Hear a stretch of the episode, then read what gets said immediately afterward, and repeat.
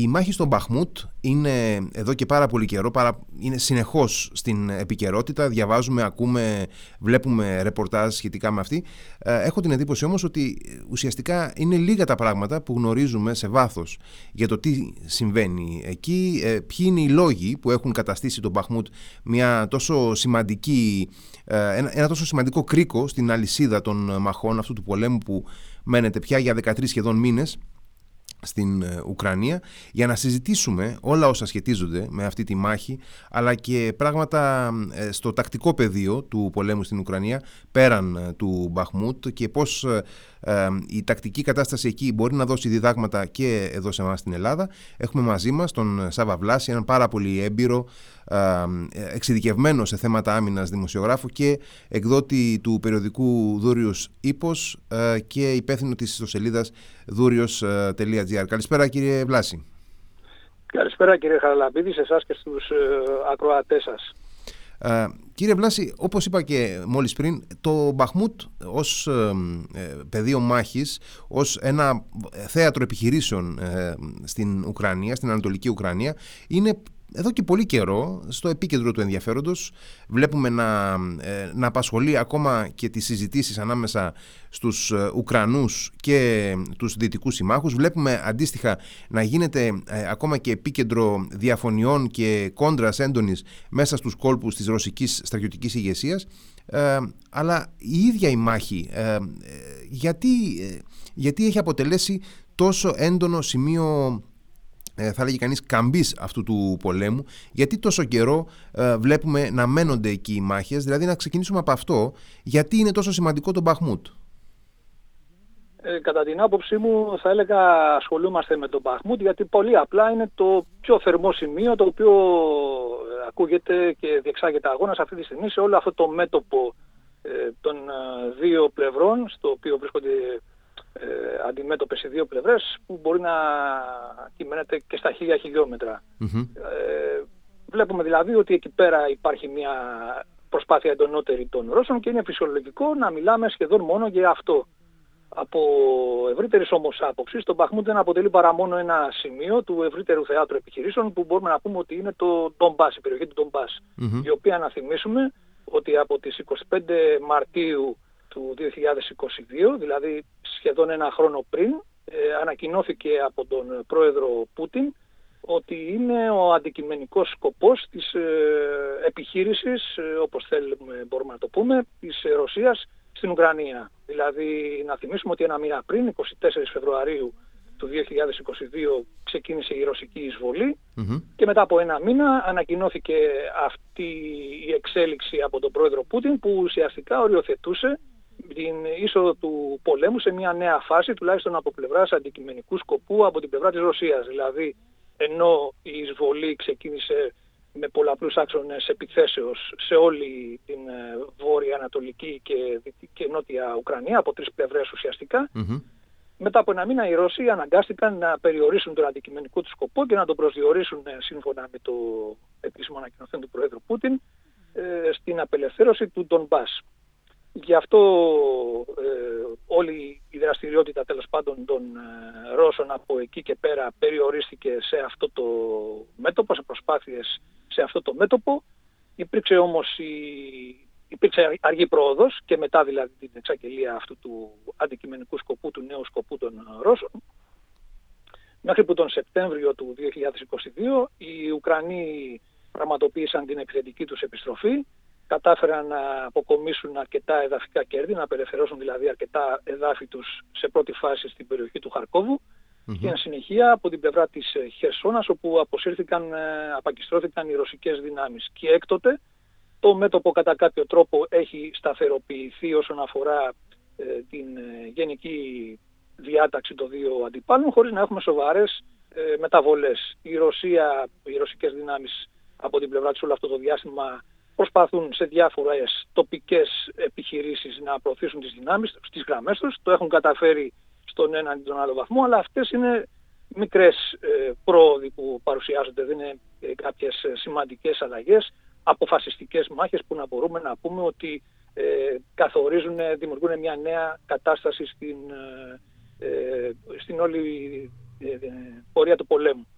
Το Μπαχμούτ ε, ήρθε πλέον στο επίκεντρο αφού να υπενθυμίσουμε υπήρξε, προηγήθηκε η κατάληψη του Σόλενταρ ε, ελαφρώς ε, βορειότερα μιας ε, κομμόπολης ε, ας πούμε ε, μικρής εκτάσεως η οποία καταλήφθηκε από την ρωσική πλευρά, από τις ρωσικές δυνάμεις οι οποίες στην προκειμένη περίπτωση ήταν κατά κύριο λόγο οι δυνάμεις της ε, μυστηφορικής οργάνωσης Wagner που κατάφεραν να καταλάβουν αυτόν τον αντικειμενικό σκοπό. από εκεί και πέρα επειδή αυτός, αυτή η εξέλιξη περιόριζε, περιέσφηκε την άμυνα του Μπαχνούτα από βορρά ε, η όλη προσπάθεια της Βάγνερ μεταφέρθηκε προς νότον στον Μπαχμούτ και έκτοτε. Υπάρχει αυτός ο αγώνας ο οποίος έχουμε ακούσει αρκετές φορές ότι όπου να είναι πέφτει το Μπαχμούτ είναι πολύ δύσκολη η κατάσταση για τις Ουκρανικές δυνάμεις στο Μπαχμούτ ωστόσο βλέπουμε ότι εξακολουθεί να υπάρχει ο αγώνας. Ένα μέρος, σε ένα μέρος της πόλης έχουν οι ε, έχουν εισχωρήσει μάλλον οι ρωσικές δυνάμεις. Αλλά διεξάγεται ε, σκληρός αγώνας όπως όλοι μπορούμε να αντιληφθούμε και παρακολουθούμε στα διεθνή Για ποιο... Ναι, ναι, ολοκληρώστε, και θα, θα κάνω εγώ την ερώτηση μου. Νομίζω ότι όλοι έχουμε προσέξει ότι υπάρχει μια ε, συνεχής, ε, να το πούμε έτσι, υπενθύμηση ότι οι Ουκρανοί κάποια στιγμή θα αποσυρθούν, δεν τους συμφέρει να κρατήσουν εκεί πέρα περισσότερο. Ωστόσο βλέπουμε και το τελευταίο της ελευθέρες εβδομάδες κάποιες επισκέψεις του επικεφαλής των χερσαίων δυνάμεων οι οποίες ε, σημαίνουν κάτι, δηλαδή πέραν ενός συμβολισμού το ότι ο επικεφαλής των Ουκρανών ε, πηγαίνει στην περιοχή, ενημερώνεται, σχεδιάζει και συντονίζει τη δράση τέλος πάντων ε, των αμυνόμενων εκεί σημαίνει κάτι από πλευράς εκπομπής επικοινωνιακού και μόνο μηνύματος αλλά και ουσίας όσον αφορά την άμυνα και την αντίσταση της ουκρανικής πλευράς. Ε, αυτό σημαίνει ότι δεν έχουμε δει καταρχήν ε, την απόσυρση ακόμα, την απαγκίστρωση των ουκρανικών δυνάμεων και ο αγώνας συνεχίζεται γιατί προφανώς έχει γίνει αντιληπτό από τους Ουκρανούς ότι εφόσον καταφέρνουμε και υπάρχει επιτυχής άμυνα και φτύρουμε τον αντίπαλο, ε, αυτό αποκομίζει η Ουκρανική πλευρά, αποκομίζει κάποια κέρδη. Αυτή ήταν μια κατάσταση, αν θυμάστε, που είχαμε συναντήσει και στην περίπτωση του Σεβεροντονιές που mm καταλήφθηκε από τους Ρώσους τον περασμένο Σεπτέμβριο πέρσι, αν θυμάστε, όπου και πάλι εκεί πέρα όλοι περιέγραφαν ε, με τα μελανότερα χρώματα ότι ε, είναι σε πολύ δύσκολη θέση οι Ουκρανοί, θα πρέπει να βαγκιστρωθούν, θα πρέπει να αποσυρθούν να θέλουν να κλειτώσουν την περικύκλωση και τον αφανισμό. Ωστόσο φαίνονταν ότι ούτε ο εχθρός έχει τόσο μεγάλη ε, δυναμική στην προσπάθειά του και εφόσον μπορούσε να κερδιθεί κάποιος χρόνος αποφασίστηκε και ε, παρά, παρέμειναν και στη δυτική πλευρά του ποταμού οι Ουκρανικές δυνάμεις, αντέταξαν και εκεί κάποια άνοινα μέχρι που κρίθηκε ε, σκόπιμο να απαγκεστρωθούν. Δεν επιτεύχθηκε η κύκλωση των Ουκρανικών δυνάμεων και η καταστροφή τους. Ε, βλέπουμε λοιπόν ότι κάτι παρόμοιο από πλευράς αξιολόγησης και εκτίμησης ε, υπάρχει και σήμερα στην περίπτωση του Παχμούτα από την πλευρά των Ουκρανών. Ε, έχουμε δει ε, το, το γεγονός ότι οι Ουκρανοί ε, ανθίστανται στεναρά στο Μπαχμούτ να γίνεται ακόμα και αντικείμενο κριτικής από ε, αμερικανικούς στρατιωτικούς κύκλους από την άποψη ότι το Πεντάγωνο ή τουλάχιστον κάποιοι αξιωματούχοι του Πενταγώνου εκτιμούν ότι είναι μάταιο οι Ουκρανοί να δεσμεύουν σημαντικές δυνάμεις στο, στο Μπαχμούτ. Ωστόσο οι Ουκρανοί φαίνεται ότι δεν λαμβάνουν υπόψη τους ή τουλάχιστον δεν λαμβάνουν υπόψη τους καθοριστικά αυτές τις ε, ε αιτιάσεις και ε, συνεχίζουν να κρατάνε στεναρά στο, στο μέτρο του δυνατού όσο μπορούν τον θύλακα του Μπαχμούτ. Ο λόγος είναι ότι ε, αυτό που αναφέρατε και νωρίτερα ότι ουσιαστικά επιλέγουν εκεί να ε, εμπλέκουν και να φθείρουν σημαντικές δυνάμεις των Ρώσων; Νομίζω αυτό είναι το προφανές. Δηλαδή εγώ, εσείς και οποιοδήποτε άλλος αναλυτής ε, από την άνεσή μας μπορούμε να λέμε και να εκτιμούμε ό,τι νομίζουμε, αλλά οι άνθρωποι στο πεδίο, οι υπεύθυνοι χειριστές των πολεμικών επιχειρήσεων είναι σαφές ότι έχουν καλύτερη γνώση και αντίληψη των πραγμάτων. Όταν δηλαδή ε, βλέπουμε όλοι σε έναν χάρτη μια ματιά ότι όντως οι Ουκρανοί ε, πιο πίσω από τον Παχμούντ έχουν ευνοϊκότερο έδαφος λόγω ε, ανοφέρειας και ανύψωσης. Ε, έχουν προϋποθέσεις για να αντιτάξουν καλύτερη άμυνα ενδεχομένως κτλ.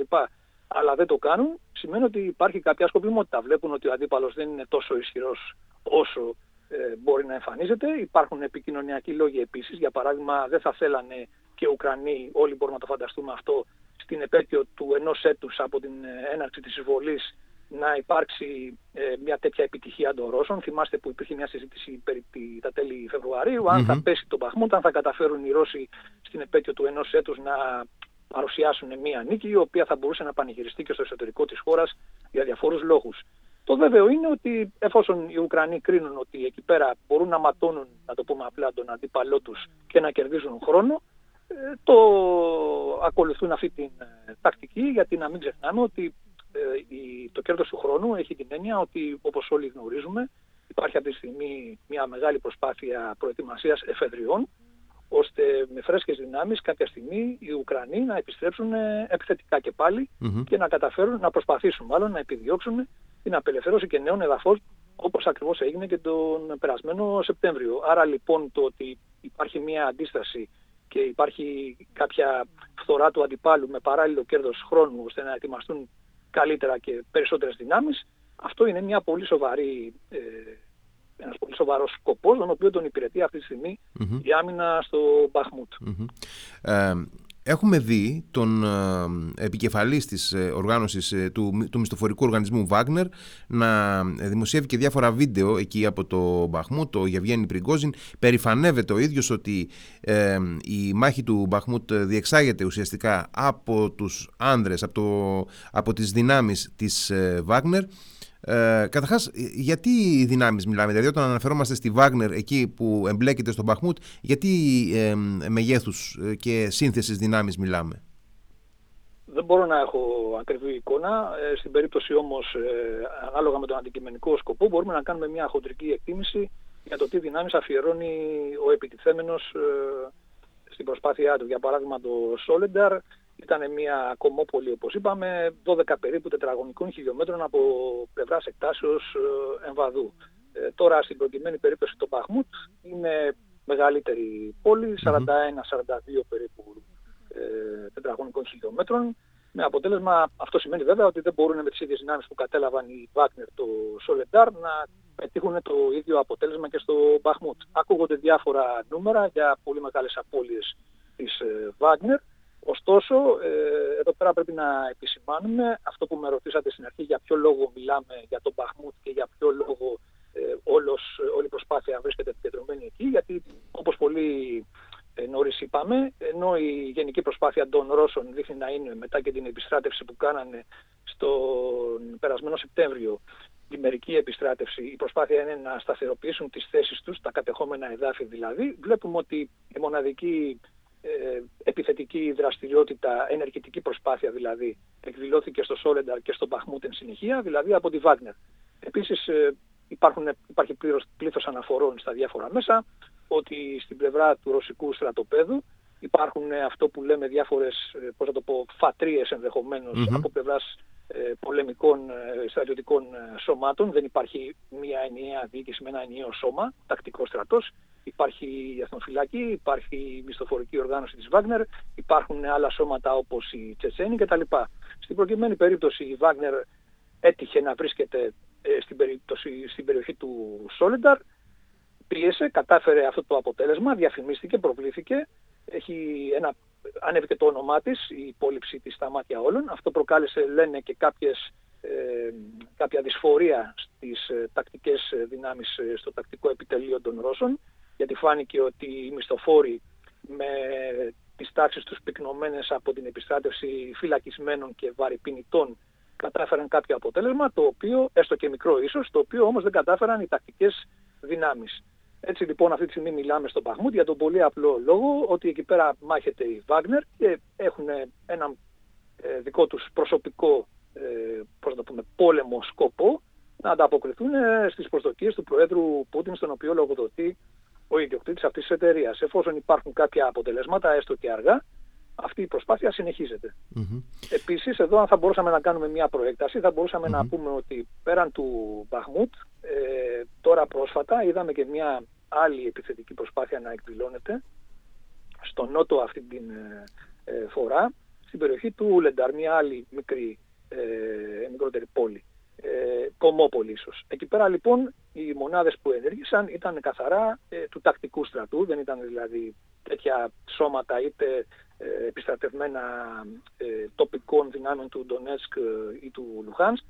Ήταν τακτικές δυνάμεις, μάλιστα ήταν επίλεκτες δυνάμεις των Ρώσων, ταξιαρχίες πεζών αυτών κτλ. Οι οποίες επιχείρησαν να κάνουν μια επίθεση στο Ουλεντάρ. Υπέστησαν όμως σοβαρότατες απώλειες και σε τεθωρακισμένα και σε, και σε υλικό δηλαδή και σε προσωπικό και αποκρούστηκαν. Αυτό εδώ πέρα μπορούμε να πούμε ότι ήταν μια ε, άλλη προσπάθεια, μια προσπάθεια θα μπορούσαμε να την μεταφράσουμε του τακτικού στρατού να επιδείξει και αυτός κάποια επιτυχία ώστε να μπει ε, στην ίδια ζυγαριά να το πούμε έτσι με την επιτυχία, την όποια επιτυχία της Βάγνερ στην περιοχή του μπαχμουτ ε, διάβασα τις προάλλες, αλλά χωρίς να έχω ε, βεβαιότητα για την αξιοπιστία αυτής της πηγής, ότι περίπου 40.000 άνδρες εμπλέκει η Βάγνερ στον Μπαχμούτ. Δεν ξέρω αν ε, μπορούμε να πούμε ότι αυτό προσεγγίζει κάπως ενδεχομένως την ε, αντικειμενικότητα.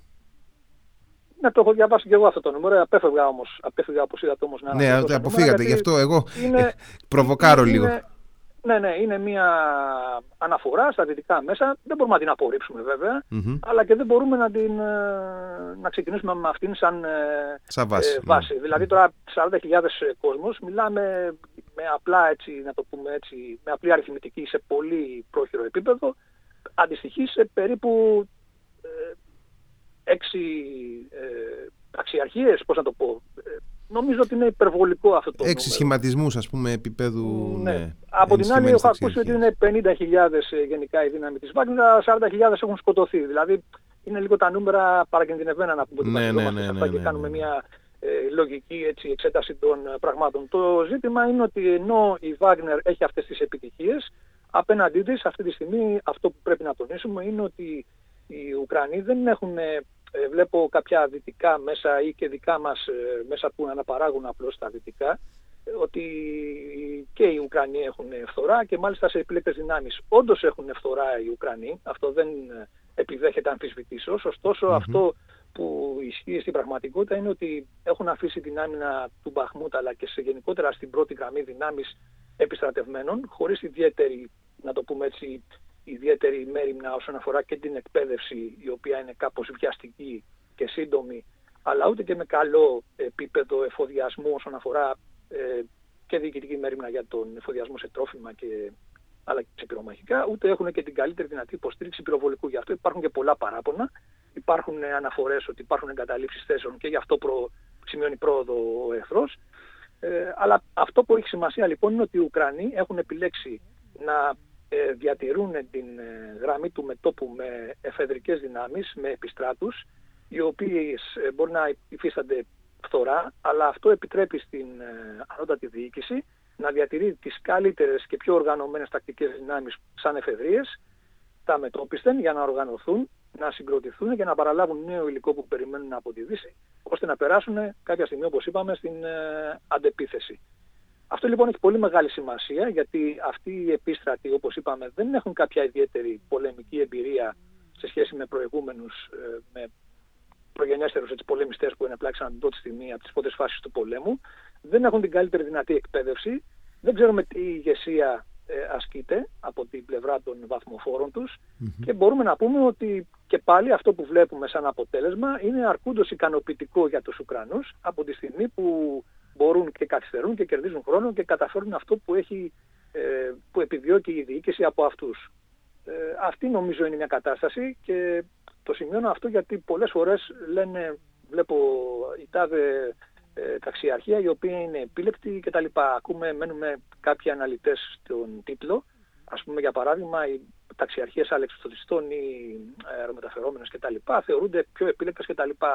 Αυτό ισχύει σε έναν βαθμό, αλλά αυτό δεν σημαίνει ότι αυτές οι μονάδες έχουν και το καλύτερο δυνατό υλικό. Δηλαδή υπάρχουν ολόκληρες μονάδες και ολόκληροι σχηματισμοί που στερούνται για παράδειγμα υλικό νυχτερινών, νυχτερινής όρασης, νυχτερινής κόπευσης για τα... Ηλεκτροοπτικά μέσα δηλαδή. Ναι, ναι.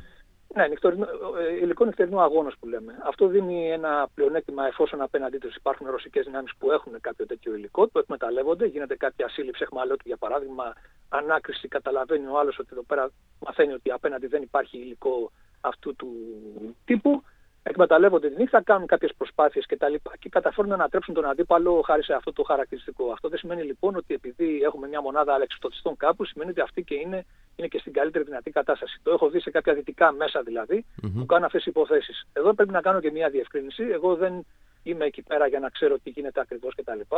Αλλά έχω την τύχη να έχω έναν πολύ καλό φίλο που mm-hmm. μάχεται στην περιοχή από την πρώτη ε, ημέρα του πολέμου και μου μεταφέρει αξιόπιστη εικόνα, έχει στρατιωτικό υπόβαθρο, έχει γνώσεις κτλ. Και να πούμε σε αυτό το σημείο ότι αξίζει οι φίλοι που έχουν ε, ειδικότερο ενδιαφέρον να αναζητήσουν τα, τα, και στο YouTube και στην ιστοσελίδα ε, του Δούριου Ήπου τα podcast που κάνετε ε, συζητώντας με με τον άνθρωπο αυτό ο οποίος μάχεται εκεί και έχει ε, άμεση εμπειρία και του πολεμικού περιβάλλοντος και του εδάφους ε, και των ευρύτερων συνθήκων που επικρατούν γιατί πραγματικά βγαίνει ένα απίστευτα ε, ενημερωτικό και θα έλεγα συνολικά αντιληπτικό αποτέλεσμα εάν κάποιος παρακολουθήσει αυτές τις συζητήσεις που έχετε κάνει.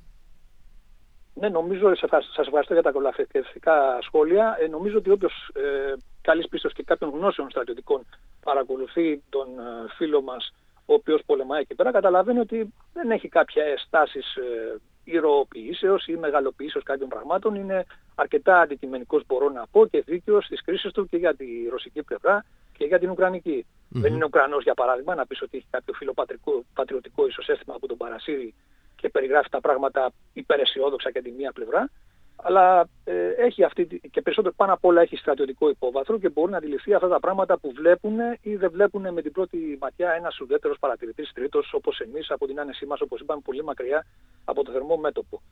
Αυτή λοιπόν είναι μια πραγματικότητα η οποία μας έχει μεταφέρει και πρέπει να αποτυπωθεί γιατί βλέπουμε και σε μεγάλες ε, ε, πώς να το πω έτσι, σοβαρές έτσι, ιστοσελίδες ή εφημερίδες του εξωτερικού το, ε, της Δύσης που προβαίνουν σε κάποια σχόλια, κάποιες εκτιμήσεις κτλ. οι οποίες όμως δεν ανταποκρίνονται απολύτως στην ε, πραγματικότητα. Έχουμε λοιπόν αυτή από τη μια πλευρά την μισθοφορική οργάνωση της Wagner η οποία που υπερτερεί, δηλαδή θα πούμε εδώ πέρα ότι ο κατάδικος ο οποίος έχει επιστρατευτεί με κάποιον τρόπο, με κάποια κίνητρα κτλ είναι καλύτερα εκπαιδευμένος για παράδειγμα από τον ε, Ουκρανό τον επίστρατο. Δεν είναι απαραίτητο αυτό, αλλά εκεί πέρα αυτό που μπορούμε να εντοπίσουμε είναι το, η διαφορά στην ενάσκηση διοικήσεως. Η ενάσκηση διοικήσεως μπορεί στη Βάγκερ να είναι καλύτερη ενδεχομένως επειδή οι βαθμοφόροι έχουν καλύτερη και μεγαλύτερη εμπειρία σε σχέση με έναν μέσο πολεμιστή. Είναι επαγγελματίες στρατιώτες δηλαδή. Πιο, ναι, πιο επαγγελ... είναι πρώην στρατιωτικοί κατά βάση, κάποιοι από αυτούς, με αποτέλεσμα να έχουν κάποια μεγαλύτερη εμπειρία. Όσες απώλειες και αν έχουν, έχουν κάποιους βαθμοφόρους οι οποίοι μπορούν να θέσουν τα θεμέλια για την, ε, το πώς θα επιχειρήσει μια μονάδα με απλές βασικές τακτικές. Δεν μιλάμε για κάτι πάρα πολύ σοβαρό. Έτσι. Δηλαδή κάτι πιο ανεβασμένο σε μεγαλύτερο επίπεδο. Δεν μιλάμε τώρα για επιχειρήσεις ε, ε, σχηματισμών, συντονισμό επιχειρήσεων κτλ. Μιλάμε για mm-hmm. αγώνες μικρών κλιμακίων, όπου εκεί πέρα ο ομαδάρχης, ο τιμηρήτη, ο διοικητής λόγου θα κάνουν τη διαφορά. Όσο λοιπόν και αν είναι, ας το πούμε έτσι, μετρίου επίπεδου ο, οι οπλίτες, εάν έχουν έναν καλό ε, βαθμοφόρο ο οποίος να μπορεί να βάλει κάποια πράγματα ε, στη θέση τους και να τα εφαρμόσουν, αυτό το πράγμα θα αποδώσει. Όταν ιδίως απέναντι ο αντίπαλος είναι επίστρατος, δεν έχει μεγάλη εμπειρία ε, ουσιαστικά, ε, μπορεί να παρασυρθεί εύκολα και να κλονιστεί και δεν έχει και αυτός με τη σειρά του κάποια σωστή ηγεσία από την πλευρά των μικρών ηγητόρων πάντα. Να, να, σημειωσουμε αν θέλετε κάτι για τη φυσιογνωμία του, του αγώνα που διεξάγεται mm-hmm. Ναι, πάνω σε αυτό ήθελα όπως... να κάνω και εγώ μια ερώτηση. Ναι, ναι. ναι όπως και στο Σόλενταρ δεν βλέπουμε ε, επιχειρήσεις αυτό που λέμε συνδυασμένων όπλων, δηλαδή οι κλασικές περιπτώσεις όπου συνδυάζονται ε, τεθωρακισμένα, μηχανοκίνητες δυνάμεις, πεζικό, πυροβολικό, αεροπορία κτλ. Οι επιθέσεις δηλαδή της Βάγκερ κατά βάση είναι αγώνες πεζικού. Και επειδή υπάρχουν απώλειες, όπως μας έχει μεταφέρει ο φίλος μας που πολεμάει εκεί πέρα, οι επιθετικές ενέργειες και της Βάγνερ δεν είναι μεγάλης ε, κλίμακας. Μιλάμε το πολύ για επίπεδο Αυτό είναι το, το κύριο χαρακτηριστικό του, του, του αγώνα στον Μπαχμούτ. Μιλάμε για αγώνα πεζικού δηλαδή κατά βάση. Και κατά βάση μιλάμε για αγώνα εντός κατοικημένων ε, χώρων.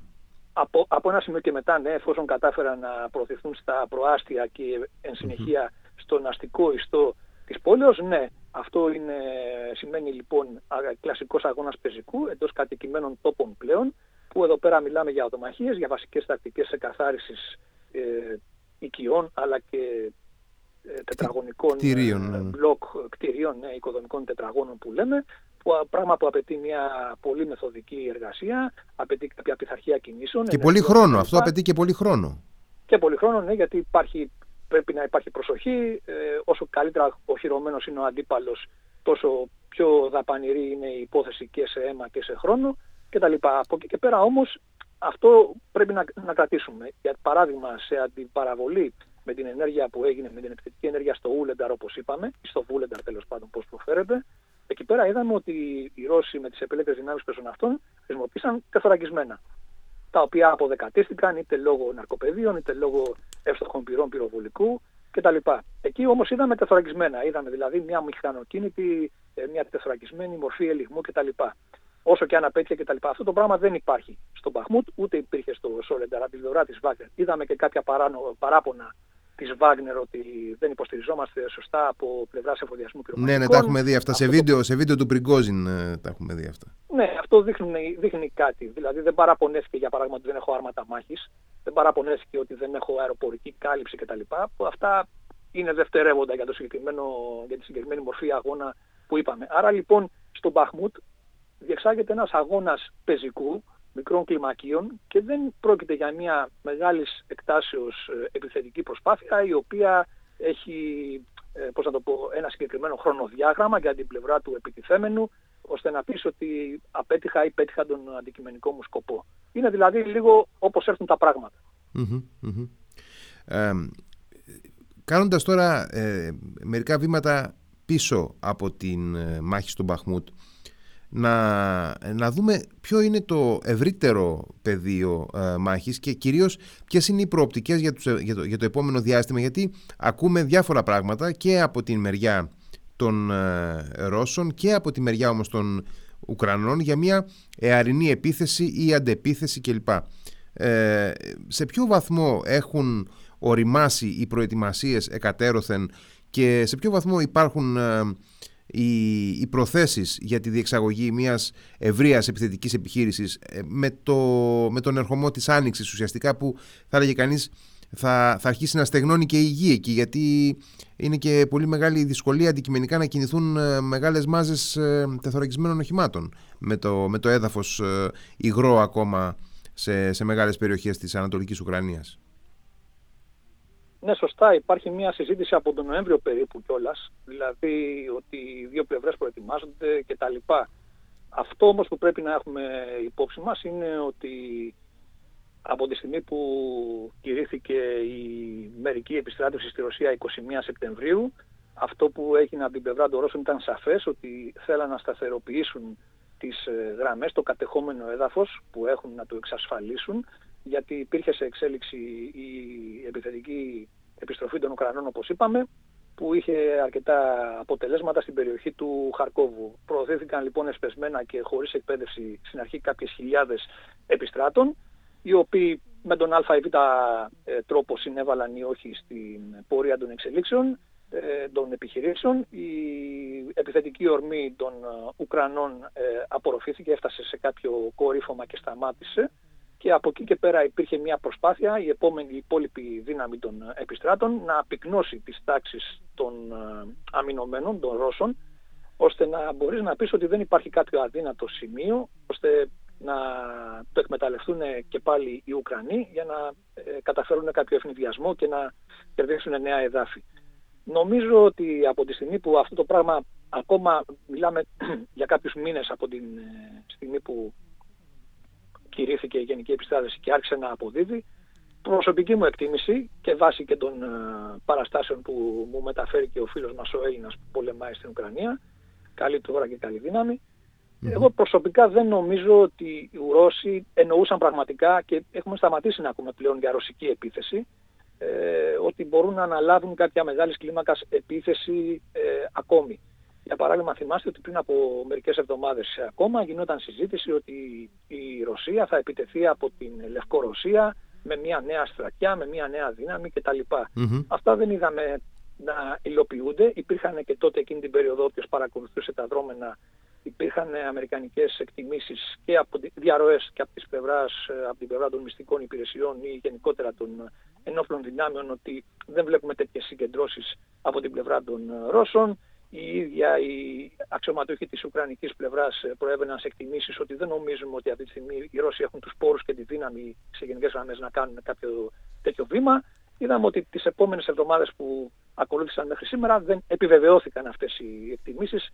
Άρα οι Ρώσοι ούτε εκτόξευσαν κάποια μεγάλη επίθεση στην επέτειο του ενός έτους από την αρχική εισβολή, ούτε βλέπουμε τώρα να υπάρχει κάποια ιδιαίτερη δραστηριότητα. Αυτό που βλέπουμε είναι, ε, αυτό που είδαμε μάλλον να ξετυλίγεται, είναι προσπάθεια πέριξ του Μπαχμούτ, το οποίο κατά την άποψη τη δική μου προσωπικά νομίζω ότι είναι και η κορύφωση ίσως της όλης επιθετικής προσπάθειας που γίνεται μέσα στη γενικότερη αμυντική ε, στάση που έχουν λάβει οι ρωσικές δυνάμεις. Είναι πολύ Τώρα... ενδιαφέρον αυτό. Είναι πολύ ενδιαφέρον πάντως αυτό γιατί ε, γενικά υπάρχει ε, ευρύτατα μια συζήτηση για, μια, ε, για το ενδεχόμενο μιας επερχόμενης μίζωνος ε, ρωσικής επιθέσεως στα ανατολικά και ε, μου κάνει έτσι πολύ ε, ιδιαίτερη εντύπωση το γεγονός ότι ε, μιλάτε ξεκάθαρα για μια στρατηγικού επίπεδου επιλογή της Ρωσίας να περιοριστεί στον αμυντικό αγώνα πλέον για να διατηρήσει ενδεχομένως αυτά τα οποία έχει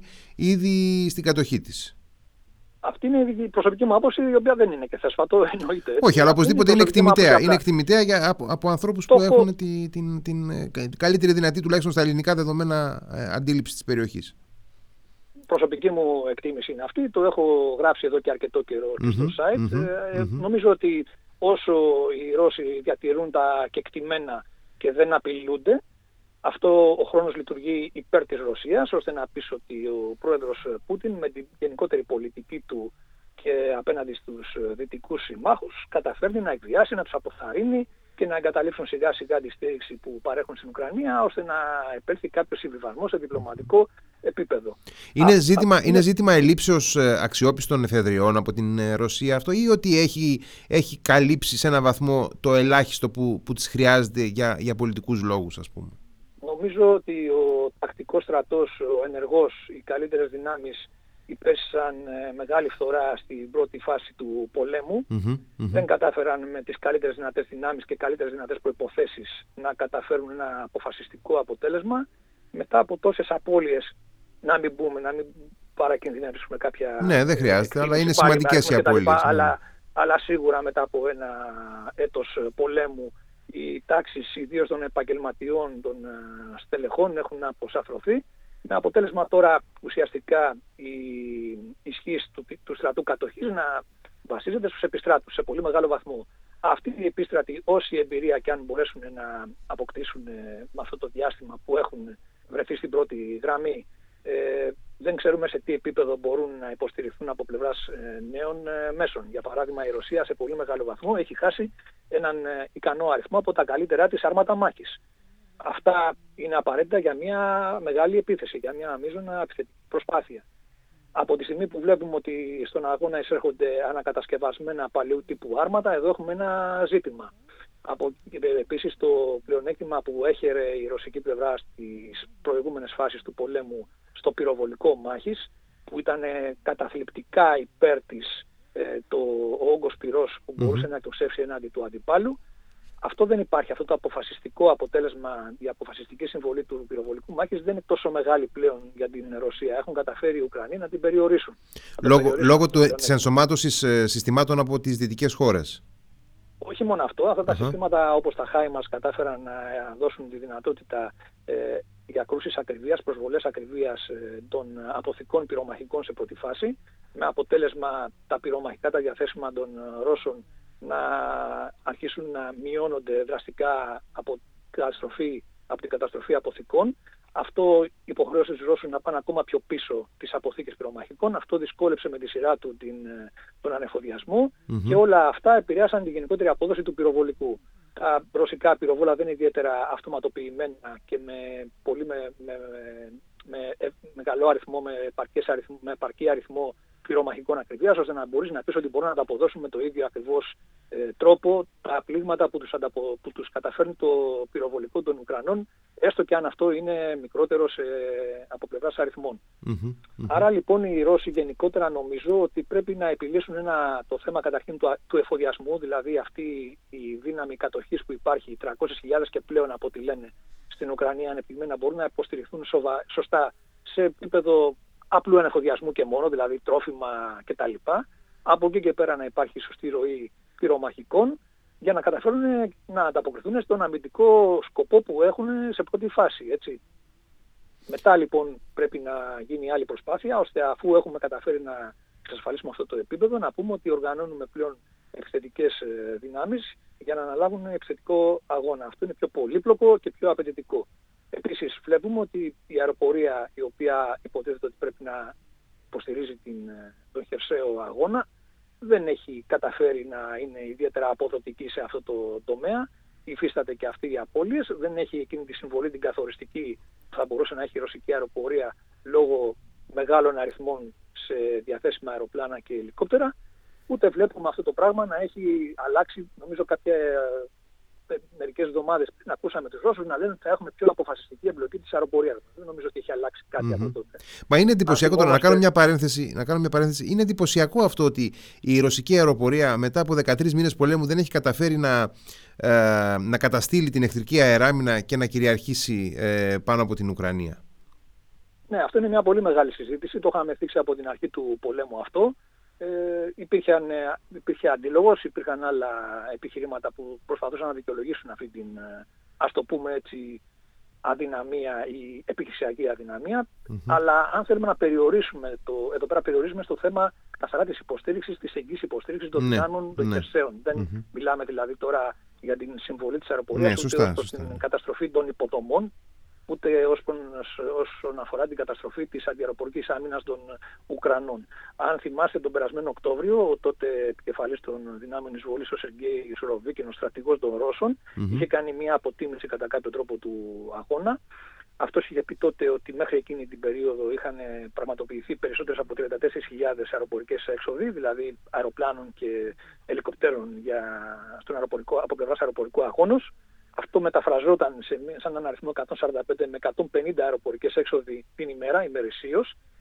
Το νούμερο αυτό είναι πολύ χαμηλό για ένα μέτωπο χιλίων χιλιόμετρων, ε, αν μπορούμε να πούμε, στην Ουκρανία. Καταλαβαίνουμε λοιπόν ότι αυτή η προσπάθεια αεροπορική ε, που είναι σκορπισμένη, διασκορπισμένη σε ένα πολύ μεγάλο ε, μέτωπο, δεν μπορεί να έχει κάποιο δραστικό, κάποιο αποφασιστικό αποτέλεσμα. Ε, γενικά για να ολοκληρώσουμε και να μην ξεφύγουμε από την πλευρά των ρωσικών δυνάμεων λοιπόν προσωπικά, επαναλαμβάνω προσωπικά, προσωπική μου εκτίμηση είναι αυτή, βλέπω δύσκολο να αναλαμβάνουν προς το παρόν, να έχουν αυτή τη δυνατότητα να κάνουν κάποιον επιθετικό, ε, να, να, να αναλάβουν μια μείζωνα επιθετική προσπάθεια. Όπως είπατε και εσείς, υπάρχουν και οι βροχοπτώσεις, οι περίοδος των βροχών που θα ξεκινήσει και έχουν λασπώσει το έδαφος, οι οποίες ε, αρχίζουν να σταματούν από τις αρχές Ιουνίου περίπου, όπου απλώς αρχίζει να στεγνώνει το έδαφος και να καθίσταται πιο αρματικό, όπως ε, λέμε, για να μπορούν να επιχειρήσουν αρμάτα μάχης και μηχανοκίνητα. Αν λοιπόν υπάρχει αυτή η εικόνα από την πλευρά των Ρώσων, από την άλλη οι Ουκρανοί βλέπουμε ότι οργανώνουν μεθοδικά, εγώ θα έλεγα, και με τη μεγαλύτερη δυνατή ε, βοήθεια των δυτικών τις εφεδρίες τους, ώστε να μπορέσουν να συγκροτήσουν δυνάμεις επαρκής για τη δική τους επιθετική επιστροφή όπως έγινε τον περασμένο Σεπτέμβριο. Εδώ να διευκρινίσουμε πάλι κατά την προσωπική μου άποψη, το έχω γράψει από τον περασμένο Ιανουάριο, νομίζουν κάποιοι ότι ε, επειδή πολλά λέγονται σε επίπεδο πολιτικής και ανακοινώσεων και από τον πρόεδρο Ζελένσκι, βέβαια για λόγους σκοπιμότητας, για να τονώσει το ηθικό του λαού κτλ. Και, και να διατηρήσει ζωηρό το ενδιαφέρον της Δύσης, ότι το 2023 θα είναι έτος νίκης και ότι θα ε, ο σκοπός μας είναι η απελευθέρωση των ε, όλων των εδαφών ε, κτλ.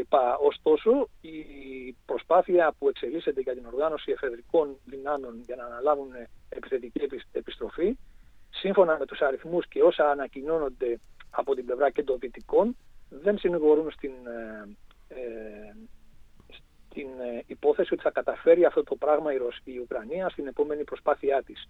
Δηλαδή, εγώ έχω γράψει ότι αυτό που θα επιδιώξει και θα θα επιχειρήσει να, με την αντεπίθεση της η Ουκρανία είναι για άλλη μια φορά να καταφέρει να απελευθερώσει ένα κομμάτι ακόμα από τα χαμένα εδάφη όπως έκανε τον περασμένο Δηλαδή μια, να οργανώσει μια ανάλογη δύναμη από πλευράς ε, σχηματισμών μάχης ώστε να ρεχθεί σε κάποιο συγκεκριμένο ε, σημείο του μετόπου όπου θα στον κατάλληλο χρόνο που λέμε και στον κατάλληλο χώρο να καταφέρει αποφασιστικό αποτέλεσμα και να ανατρέψει ρωσικές δυνάμεις. Άρα λοιπόν ο αντικειμενικός σκοπός είναι να απελευθερώσουν ένα μέρος ακόμα των εδαφών τους ώστε να έχουν να επιδείξουν και μια νίκη και συμβολική και για την ανύψωση του ηθικού τους, αλλά κυρίως για να διατηρήσουν τη Δύση σταθερά, προσκολλημένη και αφοσιωμένη στο πλευρό τους, ότι με την βοήθειά της υπάρχουν αυτά αποτελέσματα και όχι απλώς σπατάλη πόρων και χρόνου.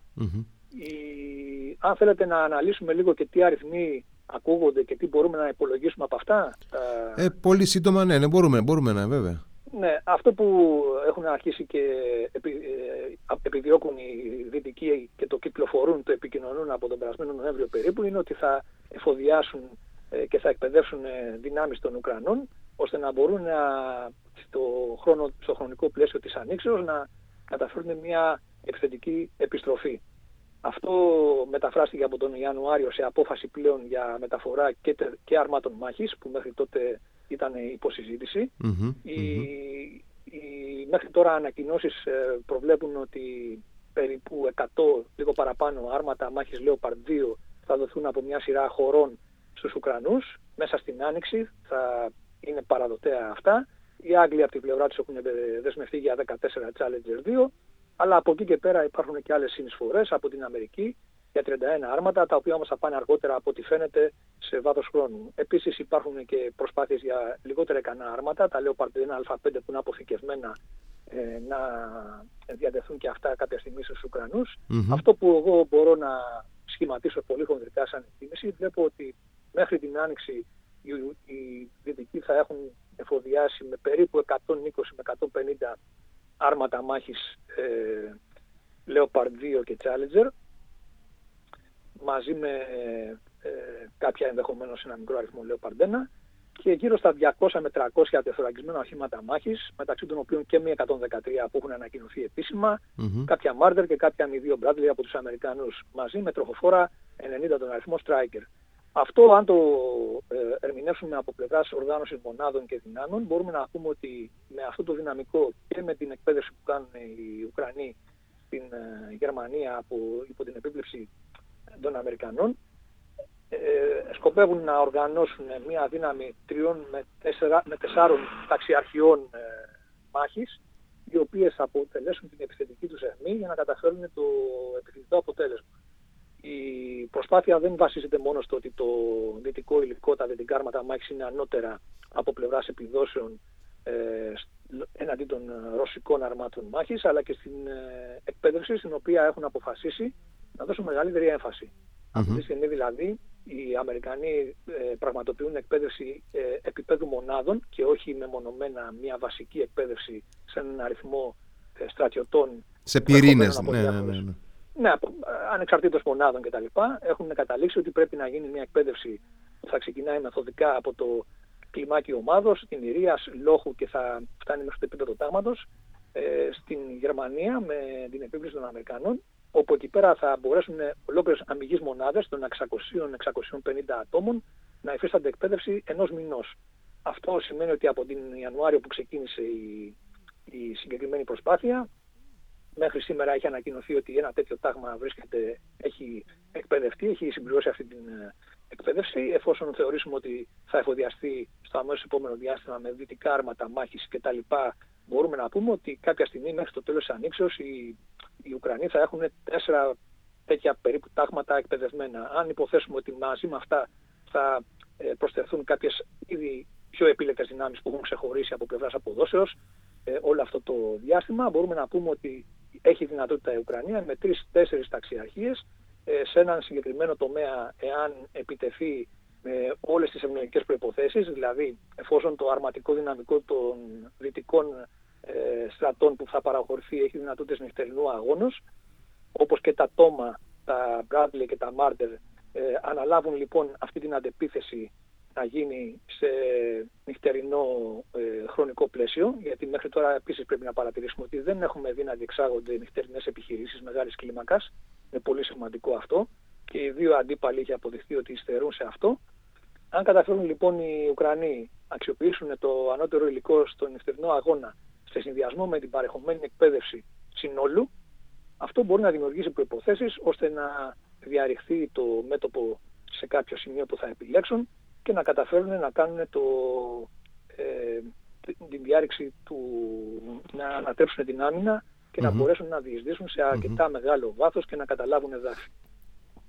Ε, έχοντας στο μυαλό μας ε, συνολικά όσο είναι δυνατό τις εξελίξεις που έχουμε δει να τρέχουν όλο αυτό το διάστημα στην Ουκρανία ε, αλλά στρεφόμενοι προς τα δικά μας περισσότερο, τα ελληνικά δεδομένα, ε, ποιες θα ήταν οι προτεραιότητες σε ό,τι αφορά τα εξοπλιστικά και όχι τόσο τα, τα πολύ εντυπωσιακά και πρώτης γραμμής ε, που έχουν να κάνουν με μαχητικά ε, τέταρτης γενιάς όπως τα Ραφάλ ε, ή ενδεχομένως και τα F-35 κάποια στιγμή ή υπερσύγχρονες φρεγάτες όπως η, η FDI, η Μπελαρά και τέτοια συστήματα, αλλά ενδεχομένως τα πιο ε, ταπεινά, τα πιο ε, εντός εισαγωγικών ταπεινά, τα πιο βασικά και πιο κοντά έτσι οργανικά στο μαχητή συστήματα ε, θα, θα, ήταν απαραίτητο να, να στραφεί το, το ενδιαφέρον των ε, ελληνικών αρχών, της κυβέρνησης, των επιτελείων κλπ.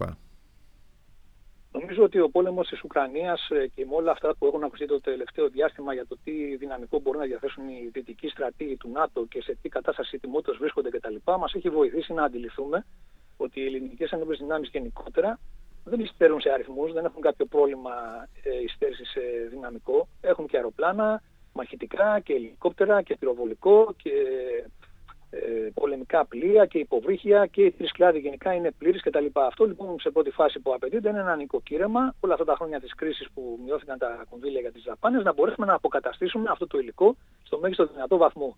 Από εκεί και πέρα, όπως είπατε και εσείς, όντως έχουμε αποδειχθεί σε μια προσπάθεια με έμφαση στις ίδιες πλατφόρμες μάχης, τα μείζωνα απλικά συστήματα, αλλά εφόσον ε, παρακολουθούμε τα δρόμενα στην Ουκρανία, σίγουρα αυτό που βλέπουμε είναι ότι τα drone τα πολύ μικρά drone ακόμα και του εμπορίου έχουν πάρα πολύ μεγάλη επίδραση στην καθημερινή διεξαγωγή του αγωνα ακόμα και μόνο για καθήκοντα επιτήρησης και παρενόχλησης ενδεχομένως του εχθρού. Δηλαδή η αναγνώριση και μόνο σε πολύ μεγάλο βαθμό μπορεί να γίνεται από αέρος χάρη σε αυτά τα φθηνά συστήματα. Άρα λοιπόν εδώ πέρα σίγουρα μπορούμε να πούμε ότι είναι δεδομένο ότι οι Έλληνες επιτελείς έχουν αποκομίσει τις παραστάσεις της δέωσης ώστε να πούμε ότι χρειαζόμαστε σε πολύ μεγάλη κλίμακα να εισαγάγουμε αυτά τα συστήματα. Αυτά τα συστήματα πλέον έχουν και ένα είδος πλέον σαν πυρομαχικά πρέπει, πρέπει να αντιμετωπίζονται γιατί είναι αρκετά ευάλωτα από ένα σημείο και μετά, χάνονται, mm-hmm. είναι αναλώσιμα σε μεγάλο βαθμό και βλέπουμε την προσπάθεια γίνεται σε καθημερινή βάση να αναπληρώνονται με δωρεές κτλ.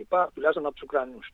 Άρα λοιπόν ένα πρώτο ε, σχόλιο μπορούμε να πούμε ότι είναι ο τομέας των ντρόν γενικότερα και όχι τόσο των μεγάλων μη επανθρωμένων οχημάτων κτλ. που είναι και αρκετά ευάλωτα από ό,τι φάνηκε ε, όταν ο αντίπαλος έχει μια ικανή αντιαεροπορική άμυνα και πολεμική αεροπορία. Ε, αυτά τα drone, ένα, μία από τις ε, επιδράσεις του αγώνα είναι ότι επειδή καταφέρνουν και ε, αποκαλύπτουν την εχθρική παρουσία και κίνηση σε μεγαλύτερο βάθος από ό,τι μέχρι τώρα είμαστε συνηθισμένοι, επιτρέπουν με, με απλά λόγια να το πούμε, αποκαλύπτουν περισσότερους στόχους, το οποίο αυξάνει αυτομάτως τις αιτήσεις ε, κλήσεως πυρών, ε, πυροβολικού ή όλμων, ώστε να καταστραφούν αυτοί οι στόχοι.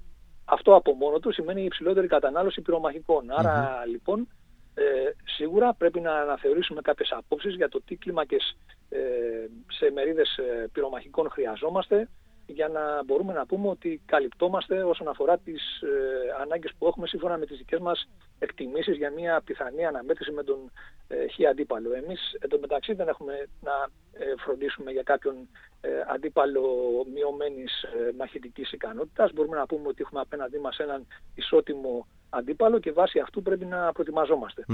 Δεν, δεν, δεν μπορούμε να τον υποτιμήσουμε. Ε, αυτά τα αυτά τα drone, αν θυμάστε εκεί πέρα όπως είδαμε στις χαρακτηριστικές εικόνες στο, στην προσπάθεια στο Βούλενταρ, βλέπαμε φάλαγγα αρμάτων μάχης η οποία ακινητοποιείται από, είτε από πρόσκουση σε ενάρκες, σε ναρκοπαίδιο, είτε από πυρά πυροβολικού κτλ.